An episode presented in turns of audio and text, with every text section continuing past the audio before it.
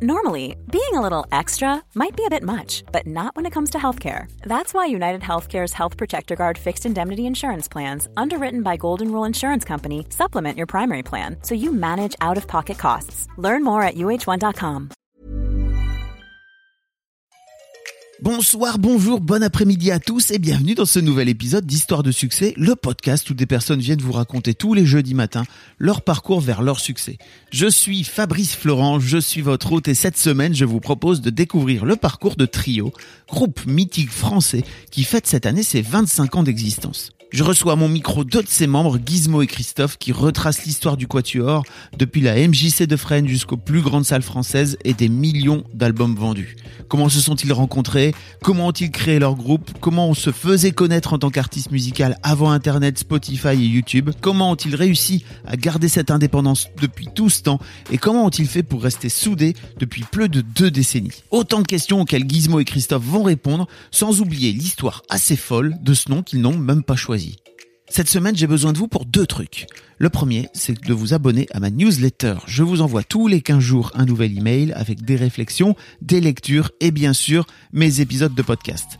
Le deuxième truc, c'est que si vous avez deux minutes, un iPhone et un iPad, ou un iPad bien sûr, mettez une bonne note et un chouette commentaire sur Apple Podcast à Histoire de succès, ça l'aidera vraiment à monter dans le classement et à gagner en visibilité.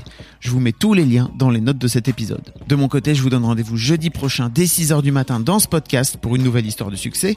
Mais d'ici là, abonnez-vous au podcast, venez mettre un commentaire sur www.histoiredesuccès.com et si l'interview vous a plu, parlez-en autour de vous, c'est le meilleur moyen de faire connaître ce podcast. Je vous souhaite de passer un bon moment en compagnie de Gizmo et Christophe de Trio. On est avec Trio, enfin en tout cas avec euh, deux trios sur quatre ou sur Voilà. cinq. C'est ça. Je mais les meilleurs, t'es avec les meilleurs. Donc là, on va passer une heure ensemble, mais t'es avec les meilleurs des trios. Les deux autres dorment derrière. Ils font dodo derrière le On vous, canapé. on vous- on vous réveille dans une heure, les gars. Donc on est avec Gizmo. Salut. Et puis euh, Mali, donc euh, Christophe. Christophe. Euh, enchanté. Euh, Enchanté. Pareillement. c'est- Ravi d'être là. Très très cool de vous de vous avoir.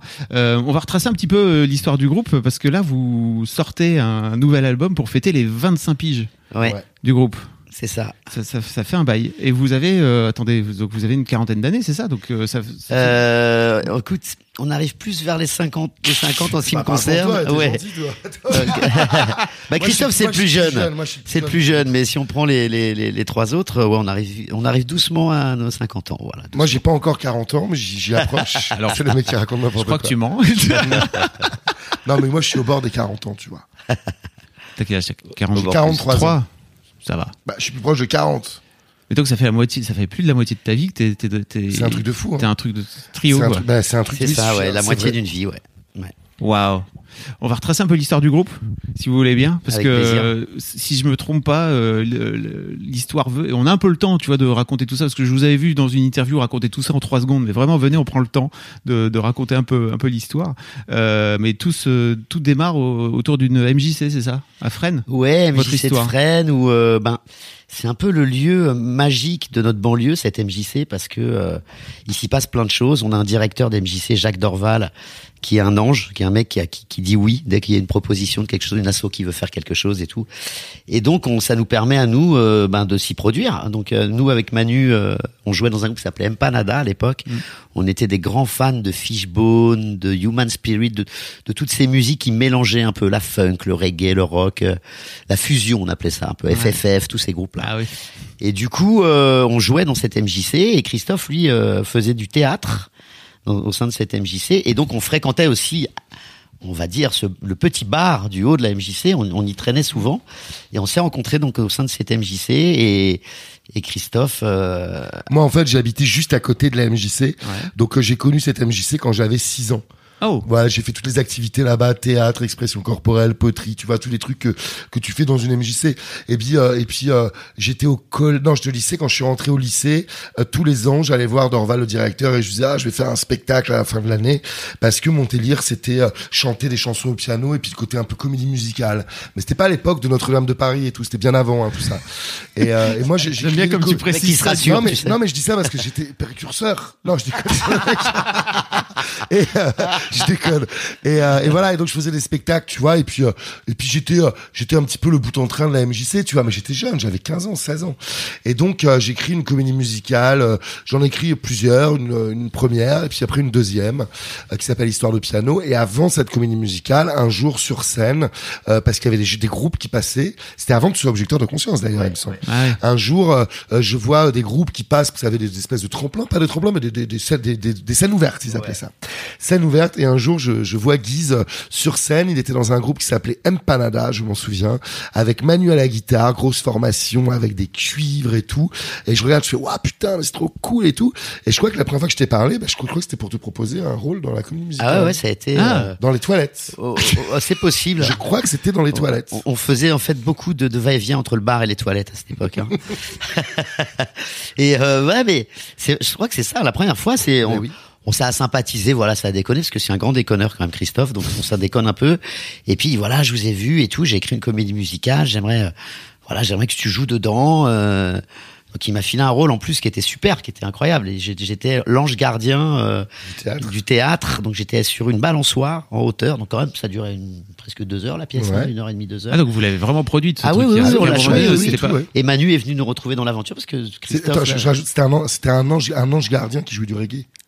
Bah oui. sympa, tu vois. Bien il, sûr. Il jouait du reggae voilà, sur sa avec mon. Sarouel, je me souviens ma crête. Voilà, Ouais, et- trop bien. On se gardien un peu laïque quoi C'est finalement. ça, exactement.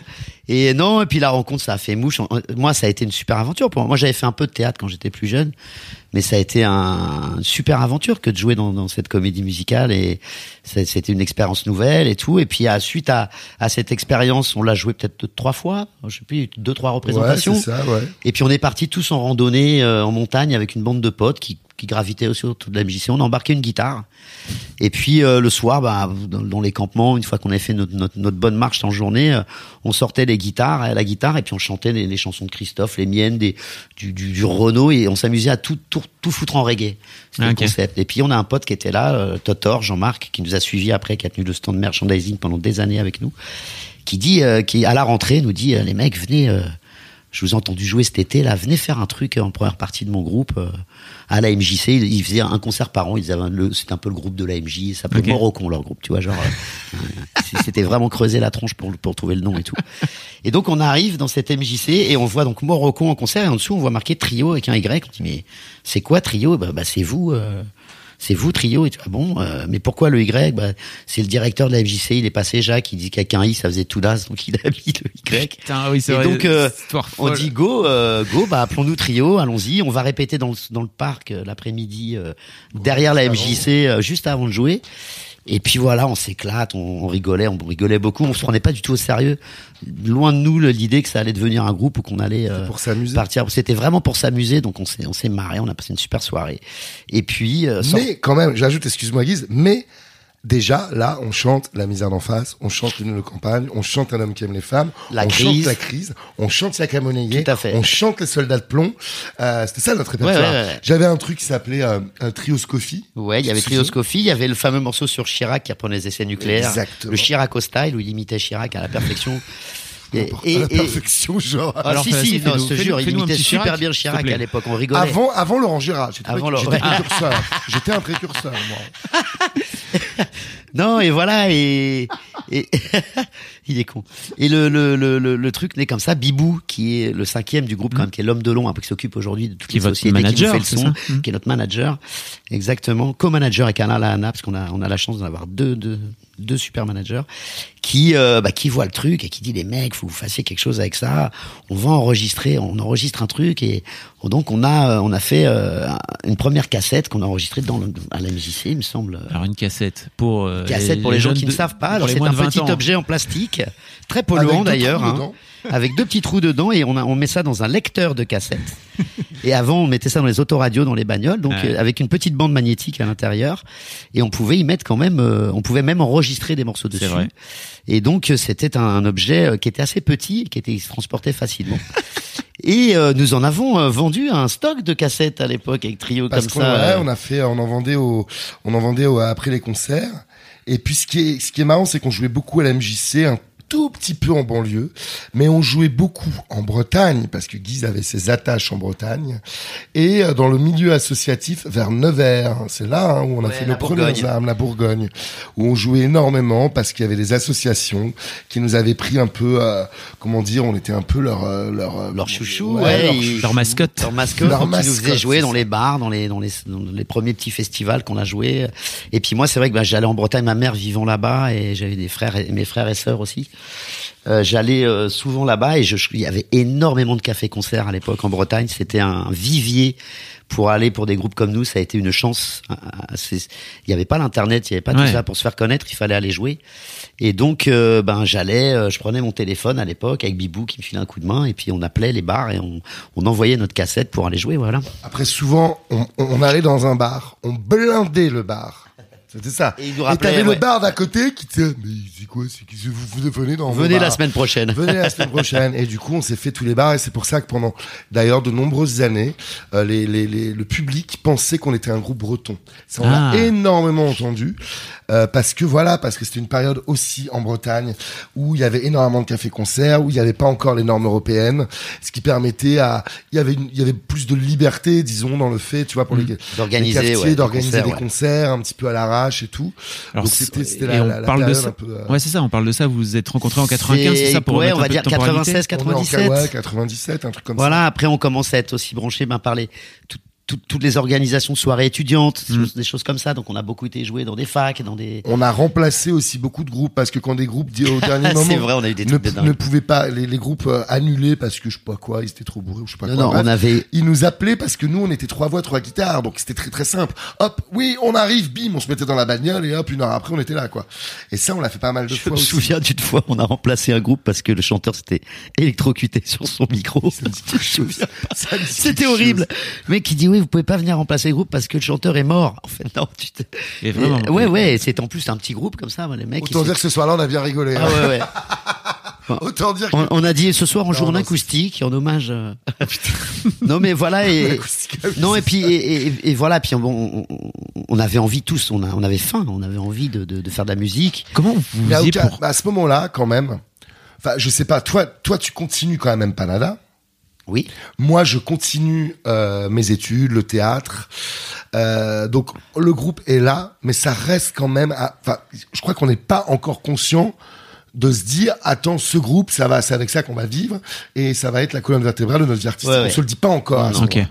On vend, en plus, genre, on est très différents. On est trois, Mm.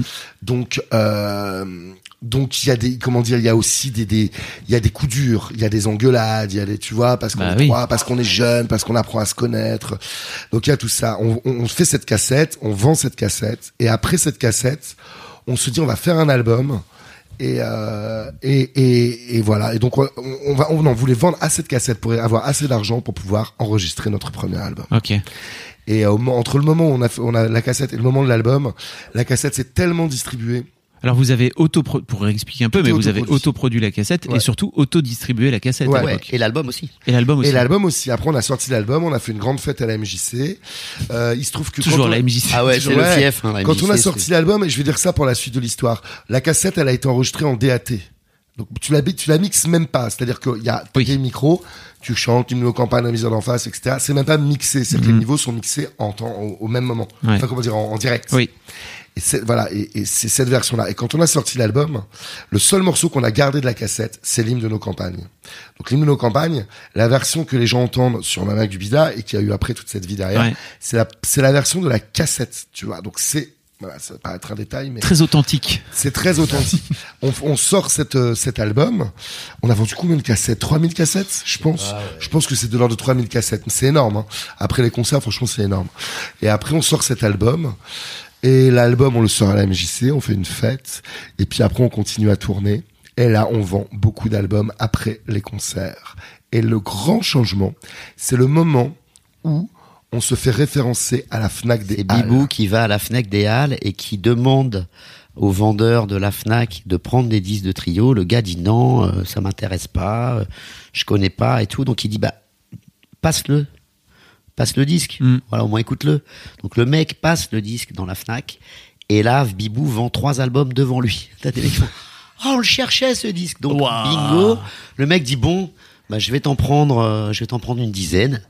Donc on se retrouve dans les ordinateurs de la Fnac voilà, référencés. c'est là que ça a commencé. Et du coup, bah là, euh, Bibou reçoit des coups de téléphone de la Fnac de Toulouse, de la Fnac de Mar- Marseille, de la Fnac de le- Lille, alors qu'on n'y avait jamais foutu les pieds.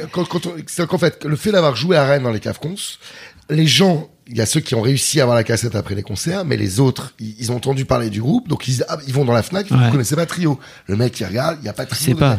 Voilà, pareil en Bourgogne, à Dijon.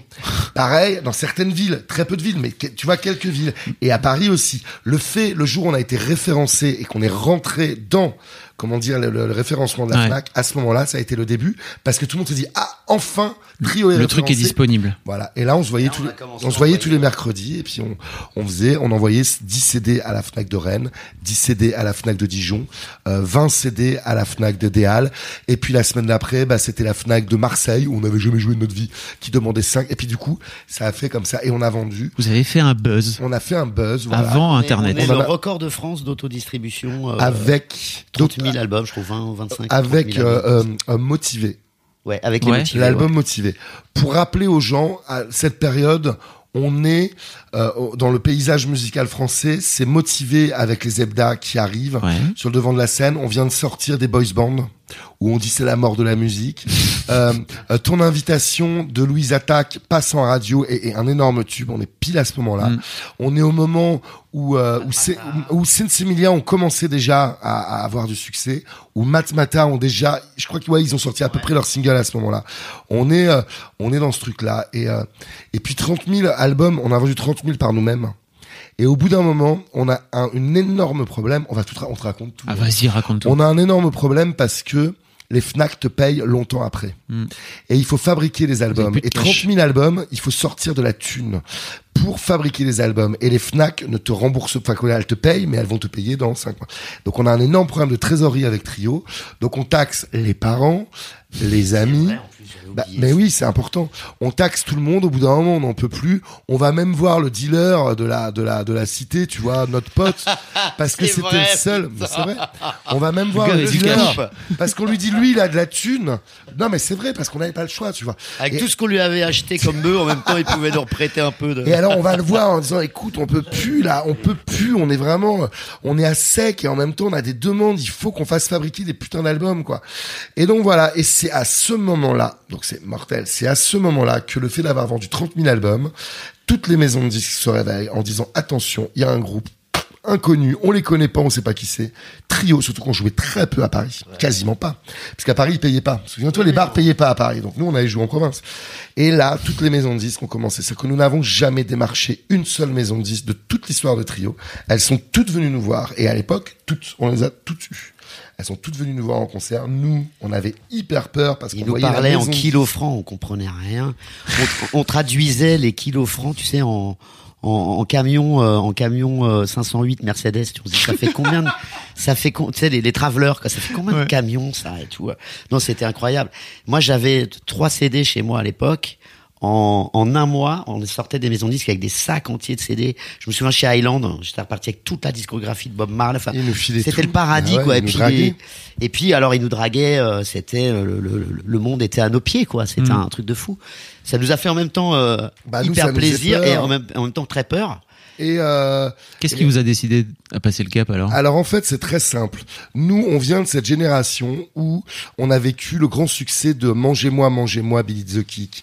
Euh, euh, Alors, mets de l'huile de réglisse. Je vais vous mettre quelques liens si vous connaissez pas parce que ça vaut la peine Voilà. d'écouter si vous avez pas les rêves. Et en fait, tout ça, c'est des groupes de scène, c'est des super groupes qu'on avait vus d'ailleurs jouer. Et c'est des groupes qui avaient sorti des gros gros singles radio qui sont devenus des tubes de l'été. Et tous ces groupes qui étaient des groupes talentueux n'ont pas survécu.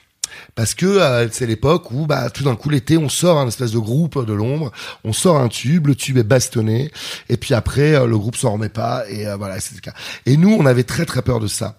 Donc en fait nous notre but c'était privilégier les 30 000 personnes qui avaient déjà acheté notre album, notre public qui était là déjà et euh, e- être libre, ça c'était la condition. Rester producteur, être libre totalement de tout ce qu'on voulait sur toutes les prises de décision, parce que nous on avait toujours l'image on avait l'image du méchant producteur de la maison, de maison de disques qui va t'obliger à faire Ceci qui est à une faire ça. image. Alors, euh, faut, on crache pas dans la soupe parce qu'il y a des gens fabuleux dans les maisons de disques, mais qu'il y a aussi, il y a aussi, il y a aussi de ça. Oui, bien à l'époque, mais plus maintenant. le- le- Oh, a- la maison de disques qui t'oblige à faire des choses, ça existait à l'époque, oui, c'est vrai.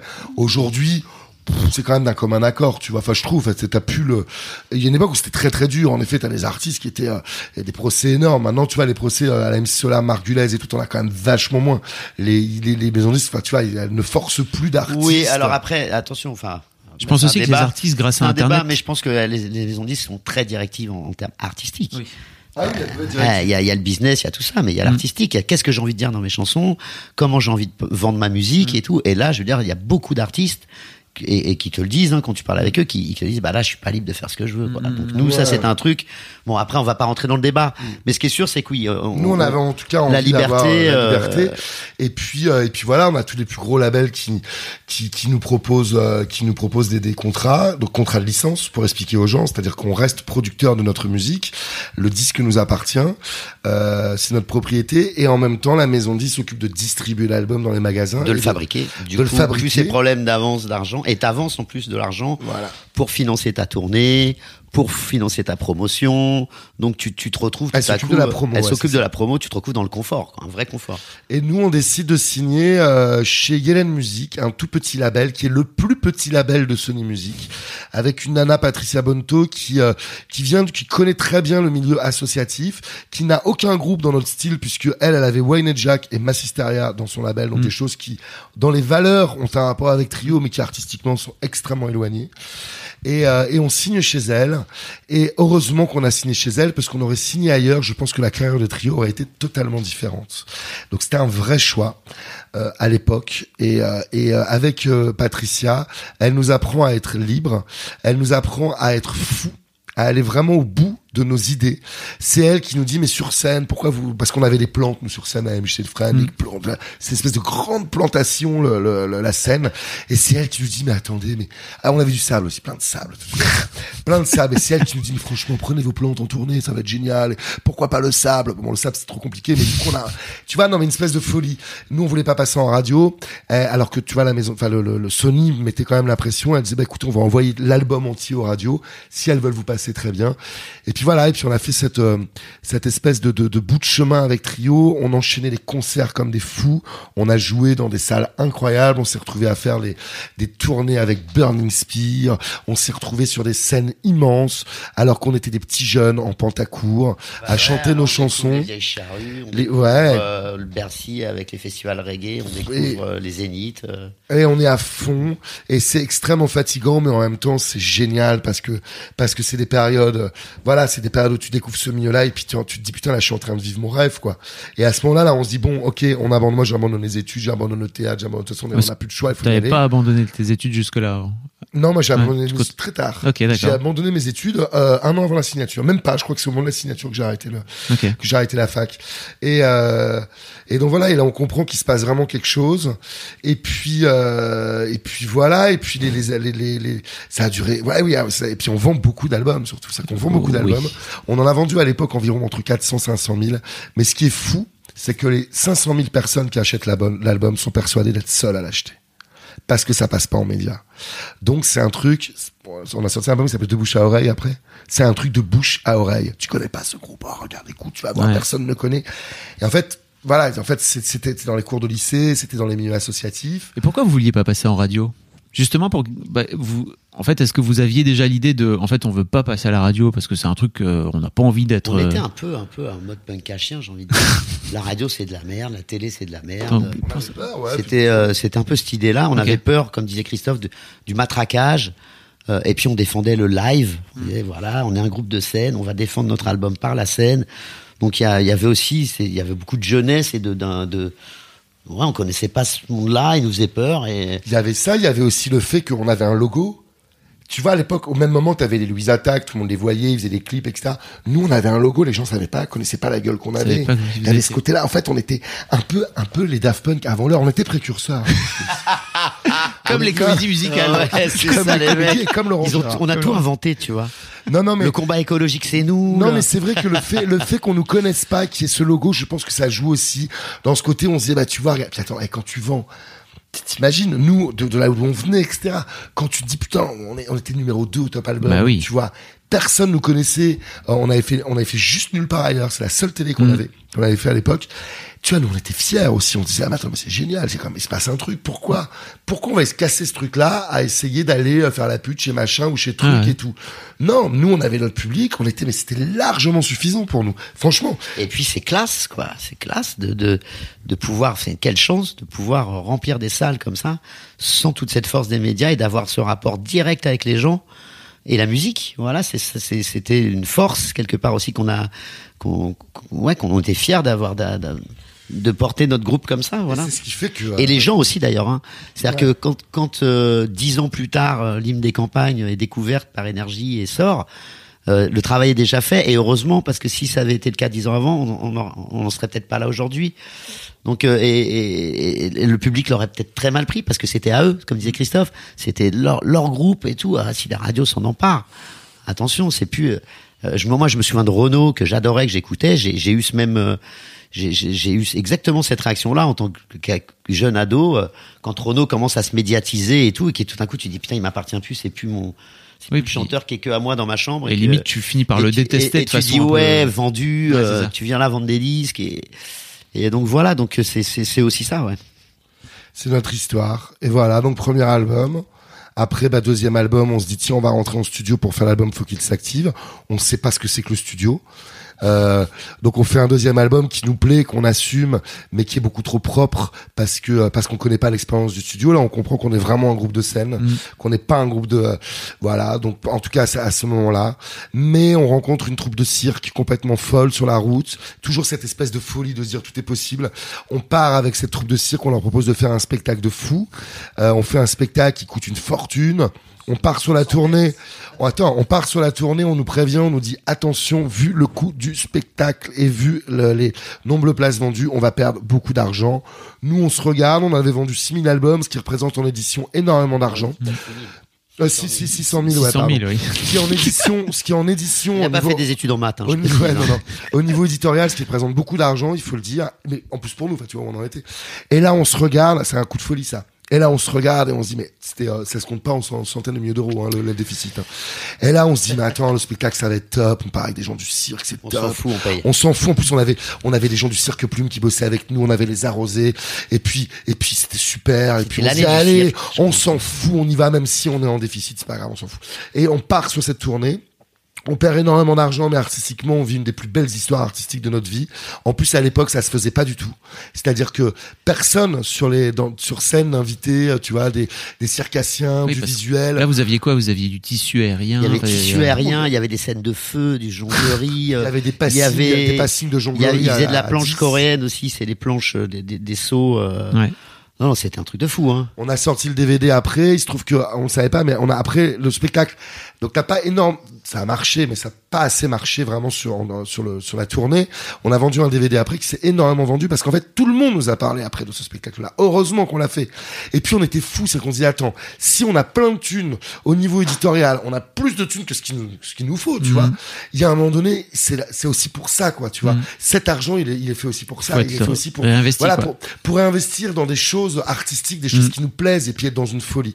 Donc voilà, donc on fait ce, on fait ce, donc ce deuxième album, on fait le spectacle avec le et puis là, euh, et puis là, on continue. Et puis euh, c'est à ce moment-là. Et après, c'est grain de sable, c'est ça. Hein.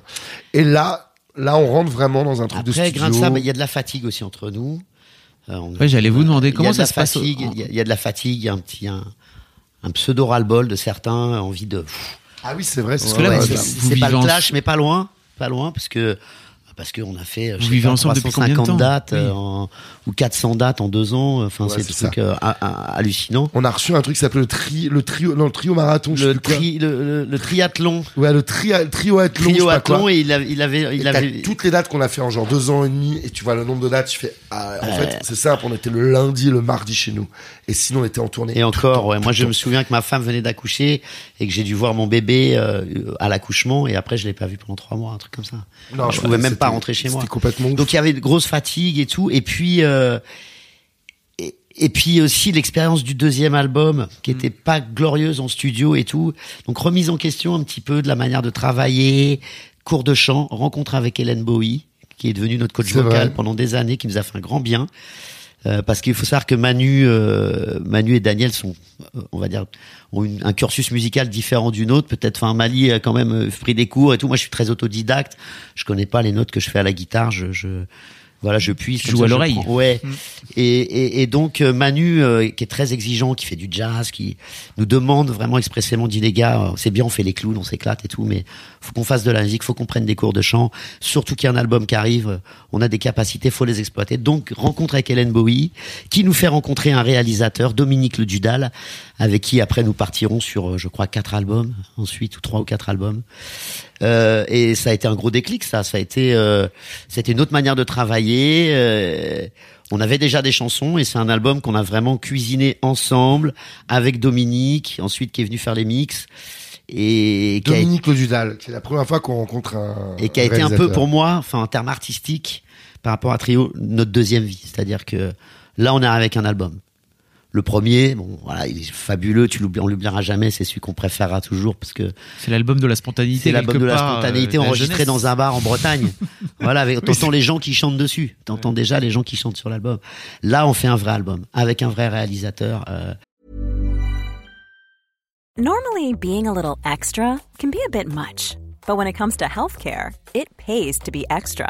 And United Healthcare makes it easy with Health Protector Guard fixed indemnity insurance plans. Underwritten by Golden Rule Insurance Company, they supplement your primary plan, helping you manage out of pocket costs without the usual requirements and restrictions like deductibles and enrollment periods. So when it comes to covering your medical bills, you can feel good about being a little extra. Visit uh1.com to find the Health Protector Guard plan for you.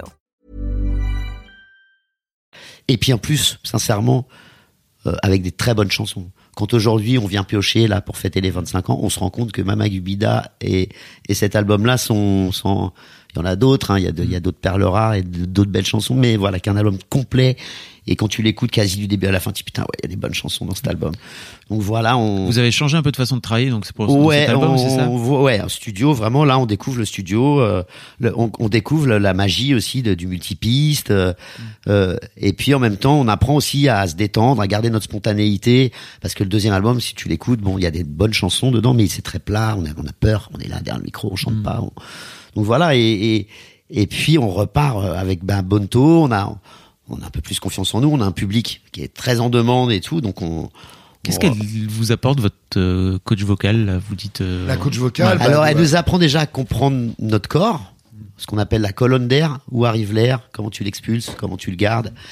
Elle nous apprend aussi à former les sons et à- surtout à chanter dans la même dans, dans la même énergie. C'est-à-dire que quand tu Le chantes à trois, quand tu chantes à trois, s'il y en a un qui crie et l'autre qui fredonne, t'entends pas les voix. Alors que tout d'un coup, si tu fredonnes bien à trois et si tu cries à trois, alors là, tu, tu, tu, tu te rends compte de l'impact que peuvent avoir les trois voix. Elle nous fait, elle nous fait prendre conscience à la fois de notre propre voix, mais de la puissance de nos trois voix. Et, et on se rend compte qu'on a un atout monstrueux. Moi, je, je, je- euh, on a des timbres de voix très différents.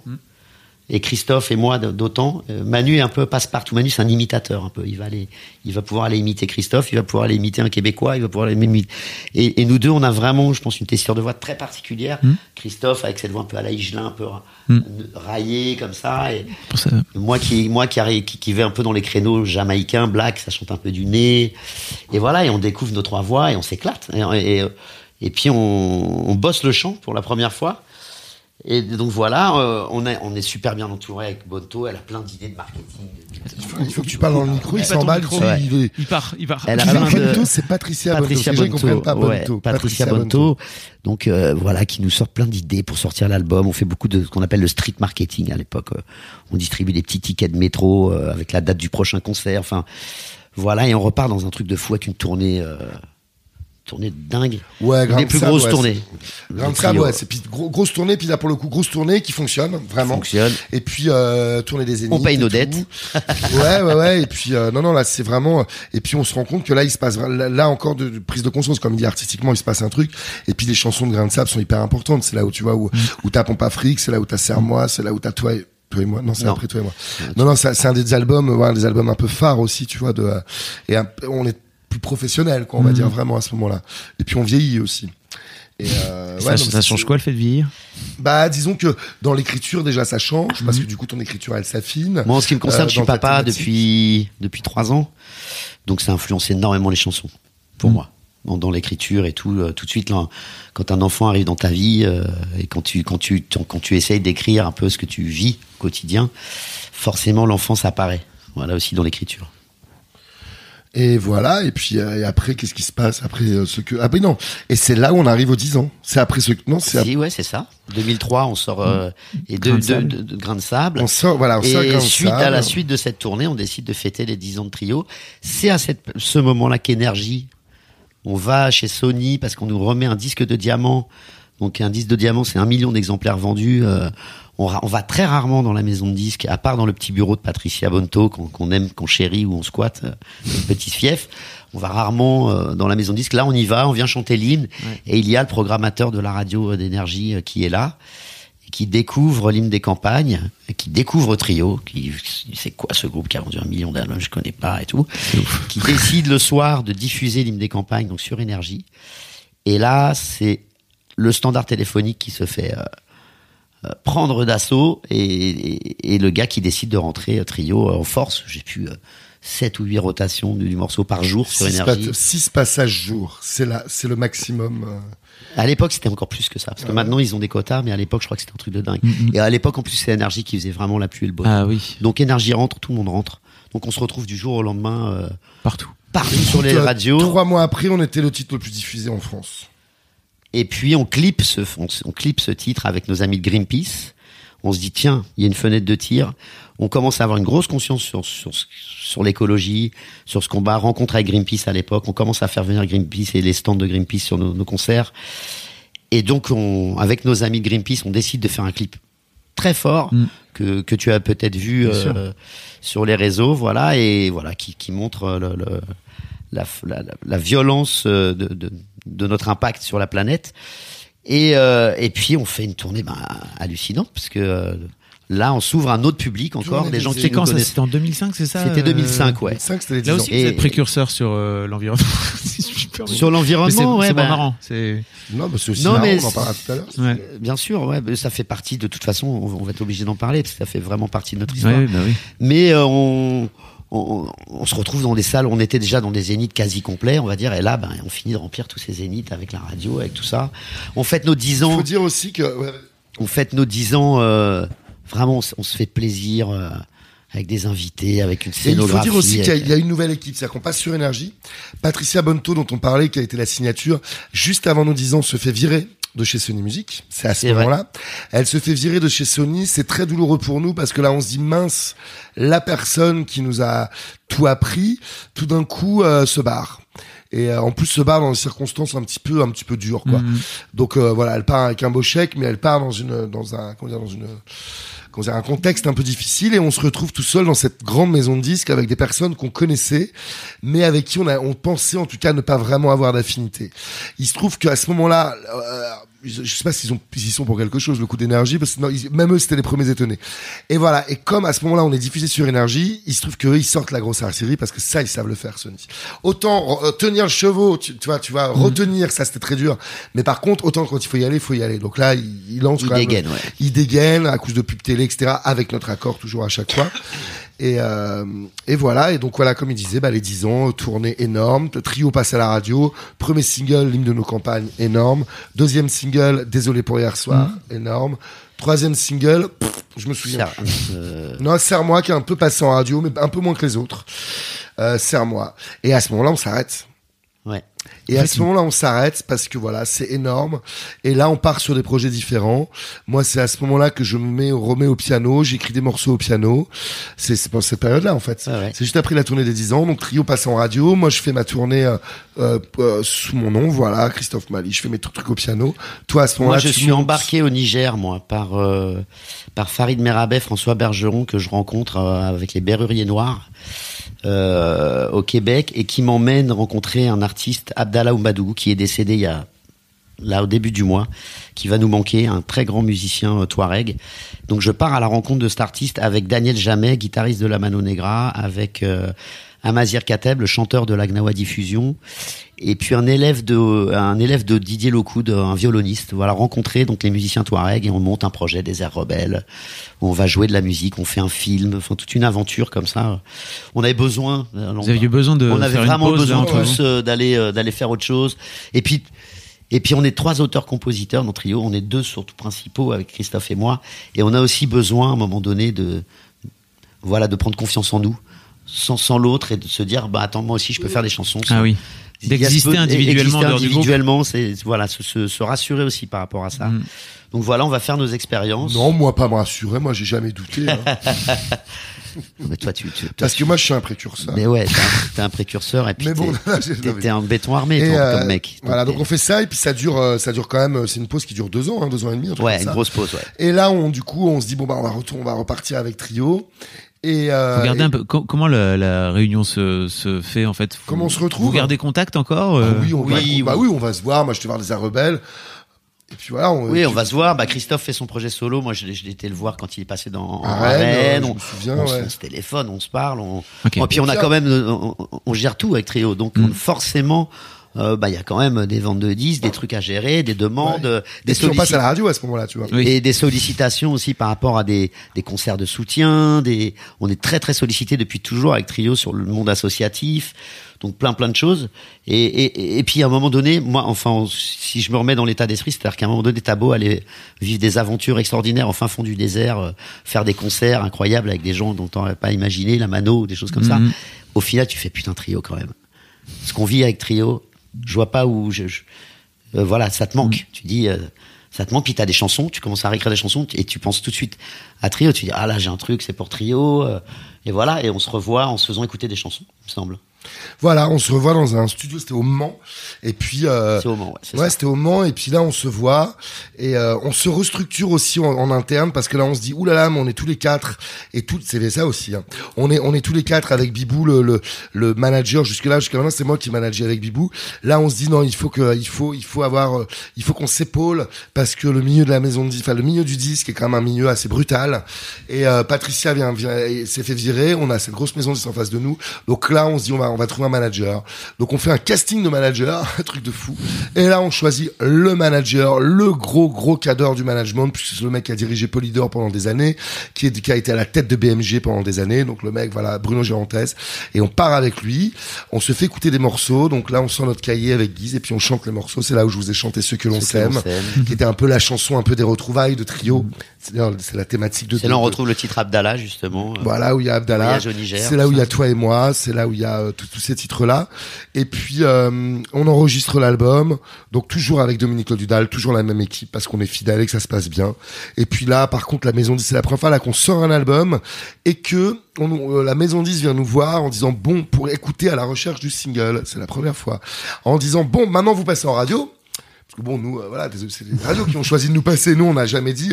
Et là, c'est la première fois qu'on se retrouve avec euh, des gens qui nous font bon. Alors, on vient parce qu'on va lancer un single avant la sortie de l'album. C'est quoi le single? Tu te souviens hein? Et voilà. Et ça, on n'a jamais eu cette problématique avant. Mais c'est une chance inouïe en plus de dix ans d'avoir pas eu cette problématique. Et donc voilà, ils écoutent toi et moi. Ils écoutent toi et moi, ils font ah mais puis là on était tous d'accord en disant voilà s'il y a un titre à ressortir c'est sûr, enfin à sortir qui sort du lot et tout c'est toi et moi parce qu'il y avait un vrai truc dans ce titre là. On le clip, gros carton radio, génial. Et là c'est parti, tournée des zéniths dans la dans la lignée des 10 ans, Blindé. des zéniths, blindé blindé blindé, même il y a des zéniths qu'on est obligé de revenir deux fois. Bercy. Bercy, fou. Bercy, on a fait un Bercy. On n'a pas juste fait la scène, euh, tu vois, comme tous les jeux l'artiste qui font donc la scène au fond avec les gens. Non, non, là, on avait la grosse scène, on avait une scène à l'autre bout de Bercy, et puis toute la fosse était entourée. T'avais une espèce de prosénium qui entourait toute la fosse comme ça. Donc on courait avec, il y avait plein d'invités, il y avait. On a invité des avait- écoles de samba parisiennes, on a des circassiens, il y avait Non mais c'était n'importe quoi, on a fini, on était, on était 90 sur scène quoi. Donc non, encore une fois, tu vois, cette espèce de folie de se dire, c'est ça, normalement Bercy, tous les artistes le font, c'est là qu'ils se font de la thune, c'est en se faisant Bercy. Nous, on perd du blé, nous. Eh ben nous on perd du blé sur Bercy, tu vois. Et on est les rois. Et là, là, on va refaire Bercy, là, le 13 mars, ça va être la même chose. On va pas, on va pas gagner une thune. On va gagner nos cachets, tu vois, genre, Ouais. mais, mais euh, on va faire aucun bénéfice. Mais on s'en fout parce qu'on est là pour s'amuser, on est là pour ça. Et, euh, et donc voilà, donc grain de sable, passage, grosse tournée, tournée des festivals magnifiques. Ouais, c'est le moment belle où on- retrouvaille aussi, vraiment. euh, humaine euh, où on s'éclate, on se fait plaisir. C'est comme au premier jour et tout. Moi, j'ai un souvenir de cette tournée euh, où on rigole beaucoup, on est, on est dans la bonne humeur. Il n'y a pas de, il y a pas de stress et, et ça se ressent aussi sur scène et tout. Donc. C'est là où l'été on nous propose des trucs de fou, genre euh, euh, le- le- l'anniversaire des Francopholies euh, de La Rochelle où on nous propose d'être les maîtres de cérémonie. Donc là on se retrouve à fêter les 20 ans, je crois, c'était les 20 ans des Franco. Et, euh, et là on anime donc une soirée, donc on fait notre concert et après on anime une soirée avec euh, Morane, Diams, euh, Jean-Louis euh, Aubert, Jean-Louis Aubert, Souchon, euh, Jane Birkin, Arthur H, Carmen Maria Vega. Enfin tu vois un truc vraiment vraiment Les fou ogres. vraiment un, un- un moment vraiment incroyable et puis voilà et puis après on est parti sur l'album suivant qui est ce que Là, l'on il a sait. fait. Là, il a fait et là c'est le moment où Patricia Bonto qu'on suit toujours Donc là, vous, Hop. c'est 2012 là, c'est ça euh, ouais 2011, 2012 2012. Patricia Bonto a monté son label Là, il a fait justement et elle a atteint un cancer et, euh, et voilà et donc elle on écrit je lui écris cette chanson Là, il a fait qui devient un hommage euh, voilà, qui est un hommage à cette personne. Elle décède et, euh, et on décide euh, d'en faire, euh, comment dire, d'en faire une force. Et donc on sort l'album L'a fait, qui est encore un hommage à l'enfance aussi, parce qu'il y a ces enfants qui sont sur la pochette.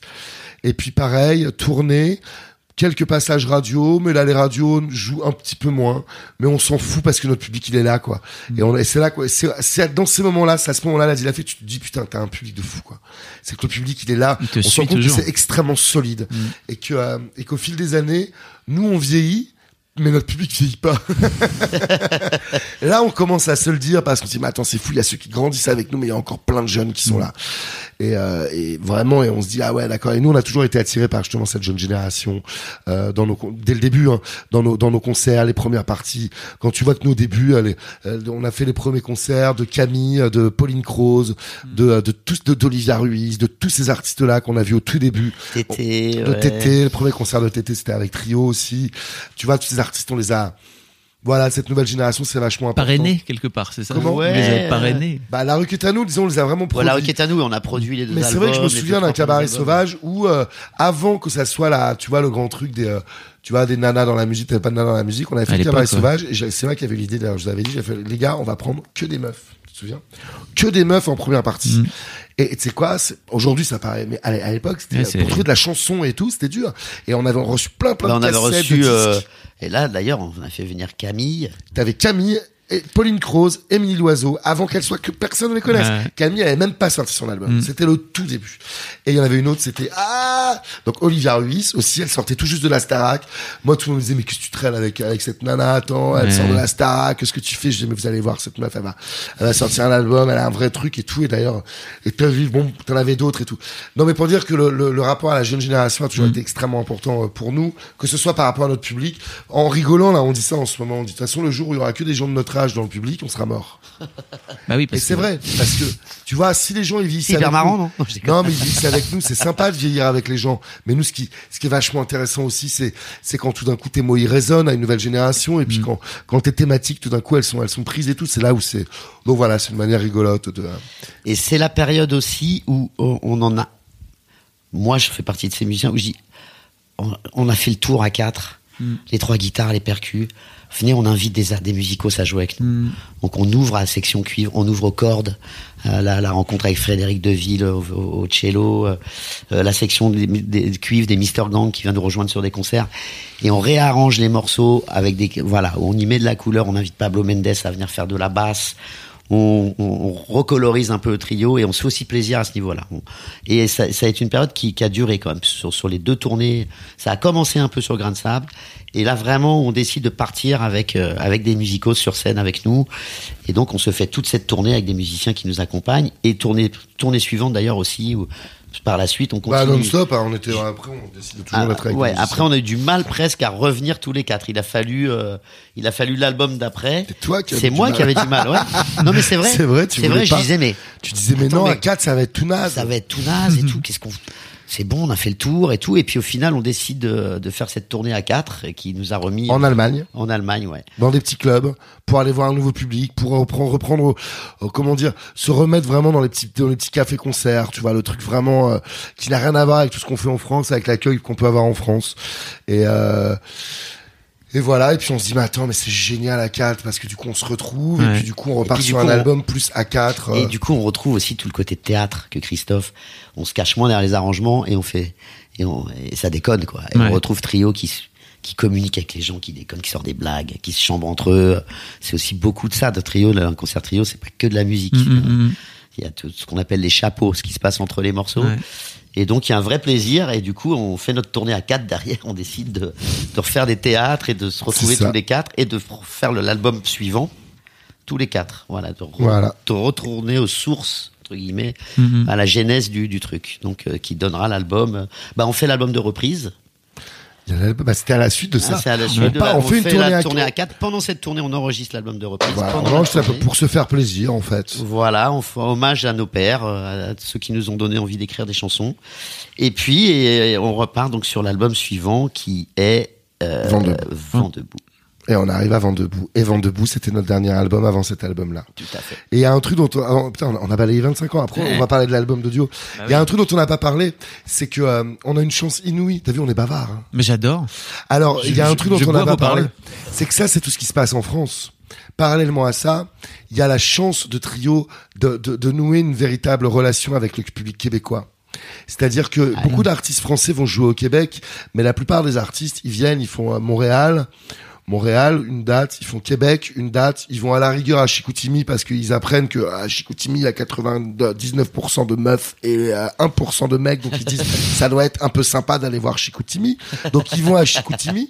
À la rigueur, ils font un concert à Trois-Rivières, mais ils se rendent compte que c'est un peu loin. Et pour peu que ça soit l'hiver, ils caillent et ils rentrent à Paris. Et c'est vrai que nous, quand on a, le- on a, on a eu un rapport complètement différent avec le Québec. Quand on partait en, en tournée, on a fait vraiment des grosses, grosses tournées là-bas.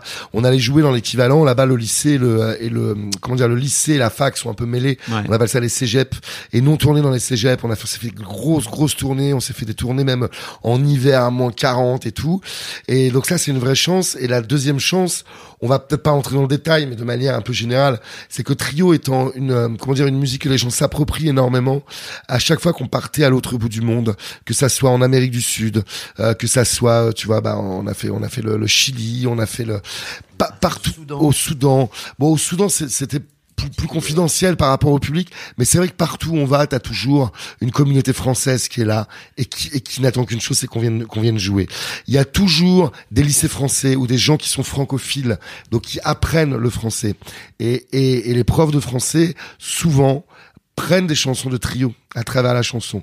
Donc à chaque fois, et ça c'est une chance inouïe parce que il faut le vivre pour le croire, que tu te déplaces dans un pays et que tu dis putain mais c'est génial avec trio, on pourrait aller demain aller jouer à Los Angeles, tu vois, on fait une salle de 200 personnes, elle sera remplie.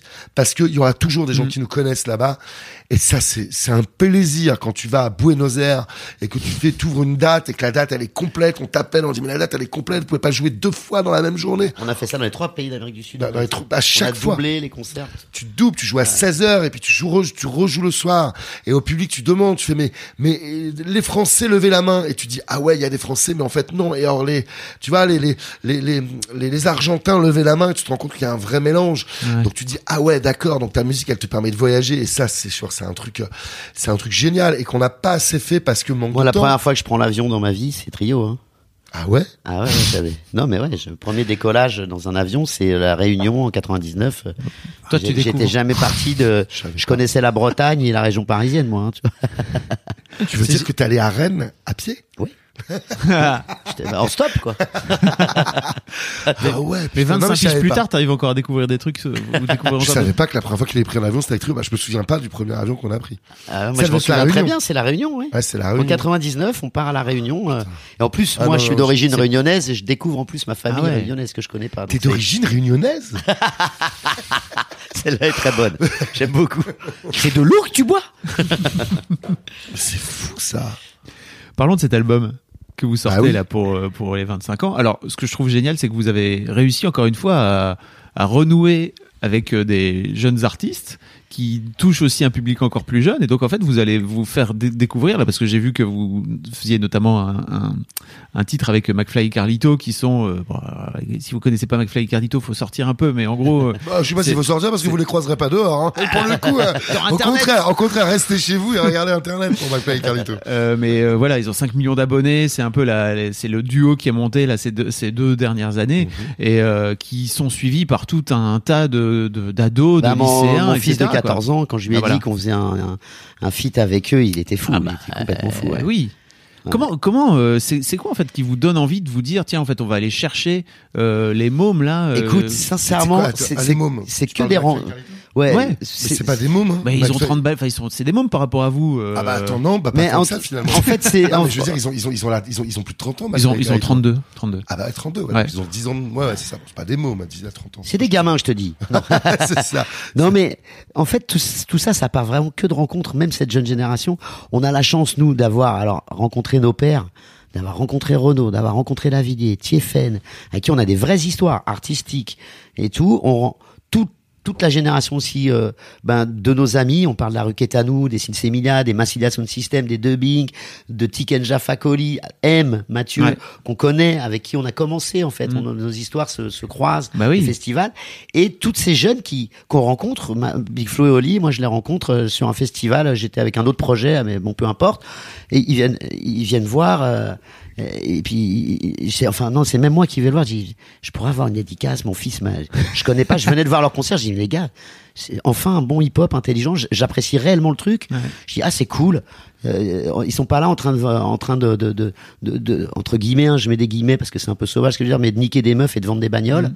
Et ils font un hip-hop intelligent. Je leur dis, ils font, mais tu sais, mes trios, euh, on vous connaît, on commence à, et, et, et hop, on se revoit une fois avec trio quelques peu, très peu de temps après ça sympathise avec les gars, Christophe, euh, Bingo, ça sympathise, en- euh, et ça finit sur scène. C'est-à-dire qu'on fait un feat avec Direct, eux, a direct le soir, et hop, ils montent sur scène. Euh, même chose avec Vianney au Paléo Festival il y a 2-3 ans. On va le voir l'après-midi, on lui dit, écoute, on adore ce que tu fais, on, trouve que t'es plein de talent. Et voilà, on voulait te le dire. Il fait mes trios, les gars, mais je connais. Et il y a une chanson, alors je l'ai chantée, euh, Serre-moi. euh, euh, et hop, il vient sur scène le soir devant 40 000 personnes avec nous chanter le truc. Et ça a été que ça. euh, KPO, euh, c'est rencontre sur une promo. Euh, et moi j'avais écouté, on l'avait tous écouté d'ailleurs parce que c'était un peu incontournable, euh, l'homme debout. Ouais. Et pareil, je vais le voir, dis ça fait du bien d'avoir un peu des morceaux qui ont du sens, sociétal en radio.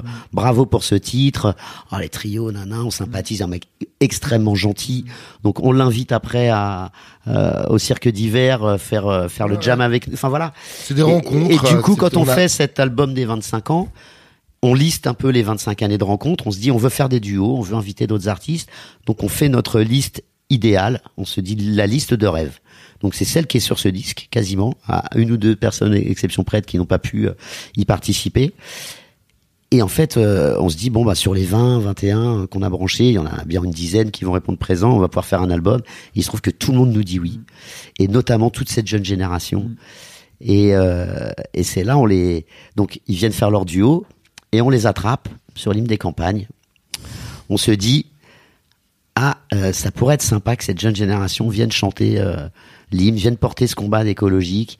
C'est aujourd'hui la jeunesse qui a repris le flambeau de l'écologie. On le voit avec euh, Greta qui vient se battre et, et tous ces jeunes qui qui regardent les anciens en disant, Eh, vous êtes déconnectés les gars, nous on sait et tout. Donc Ouais, puis de surtout, les avoir. Vous, nous avez bien niqué la planète avant, donc maintenant euh, C'est ça, fermez-la un peu. Ouais, agissez taisez-vous. Ouais. Arrêtez de blablater. et- Exactement. Et donc, euh, et donc voilà. Et, et- et- dans la même un peu, avec une énorme bienveillance, mais aussi avec un vrai plaisir sincère, ils nous font, mais l'hymne, mais bien sûr. Donc Vianney pose son petit bout de phrase. Chacun vient, ils connaissent le morceau par cœur. La, la plupart, euh, Big Flo et Oli, pareil, il n'y a pas de problème, on y va. Et ça lui donne une jeunesse tout à coup au titre. Et en plus, c'est quand même des artistes extrêmement tous euh, brillants, mais aussi marketés pour le coup. Et donc, en plus, du coup, la radio, boum, rentre dedans. Donc, sa troisième vie pour l'hymne des campagnes, qui re, euh, voilà, qui ressort comme ça avec toute cette jeunesse. Et euh, donc, euh, on est comblé. Et puis, et puis, alors pour sincèrement, bon, de, de, de rencontrer Renaud, tout ça, c'est un rêve. Mais alors, d'avoir des jeunes artistes aussi talentueux qui viennent te voir et qui te disent, tu fais partie de mon ADN.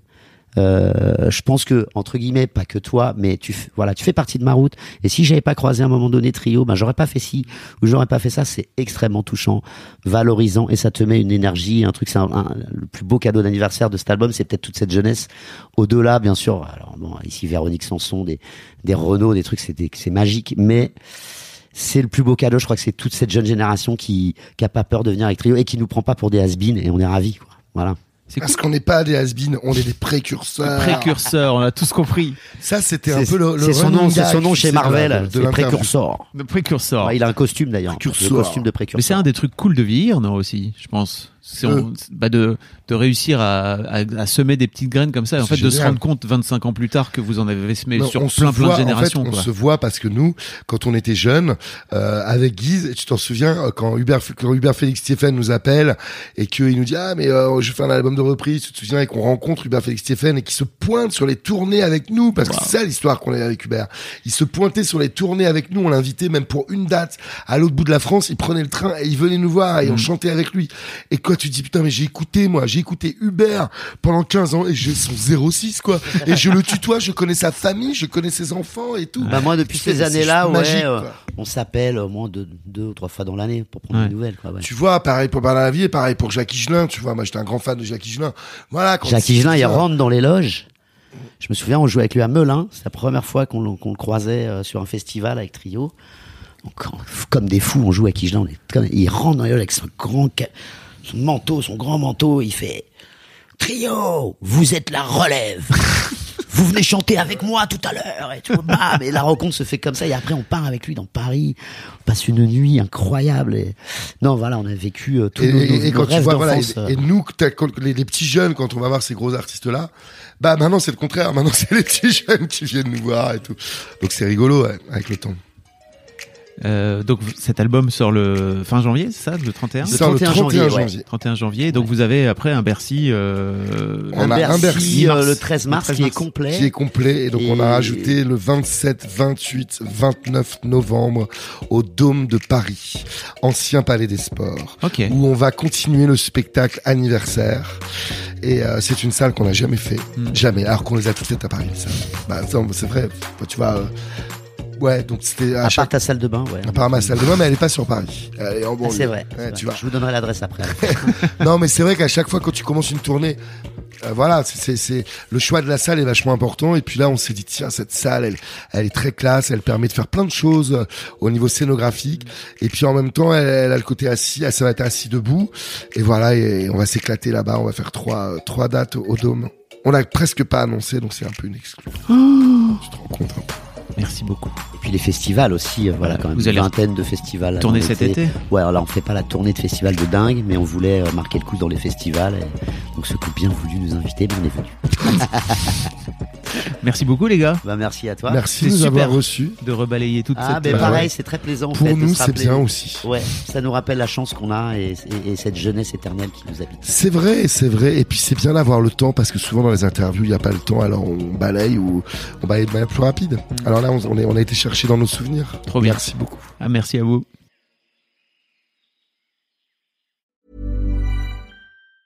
Mom deserves the best, and there's no better place to shop for Mother's Day than Whole Foods Market. They're your destination for unbeatable savings, from premium gifts to show-stopping flowers and irresistible desserts. Start by saving 33% with Prime on all body care and candles. Then get a 15-stem bunch of tulips for just $9.99 each with Prime. Round out Mom's menu with festive rosé, irresistible berry chantilly cake, and more special treats. Come celebrate Mother's Day at Whole Foods Market.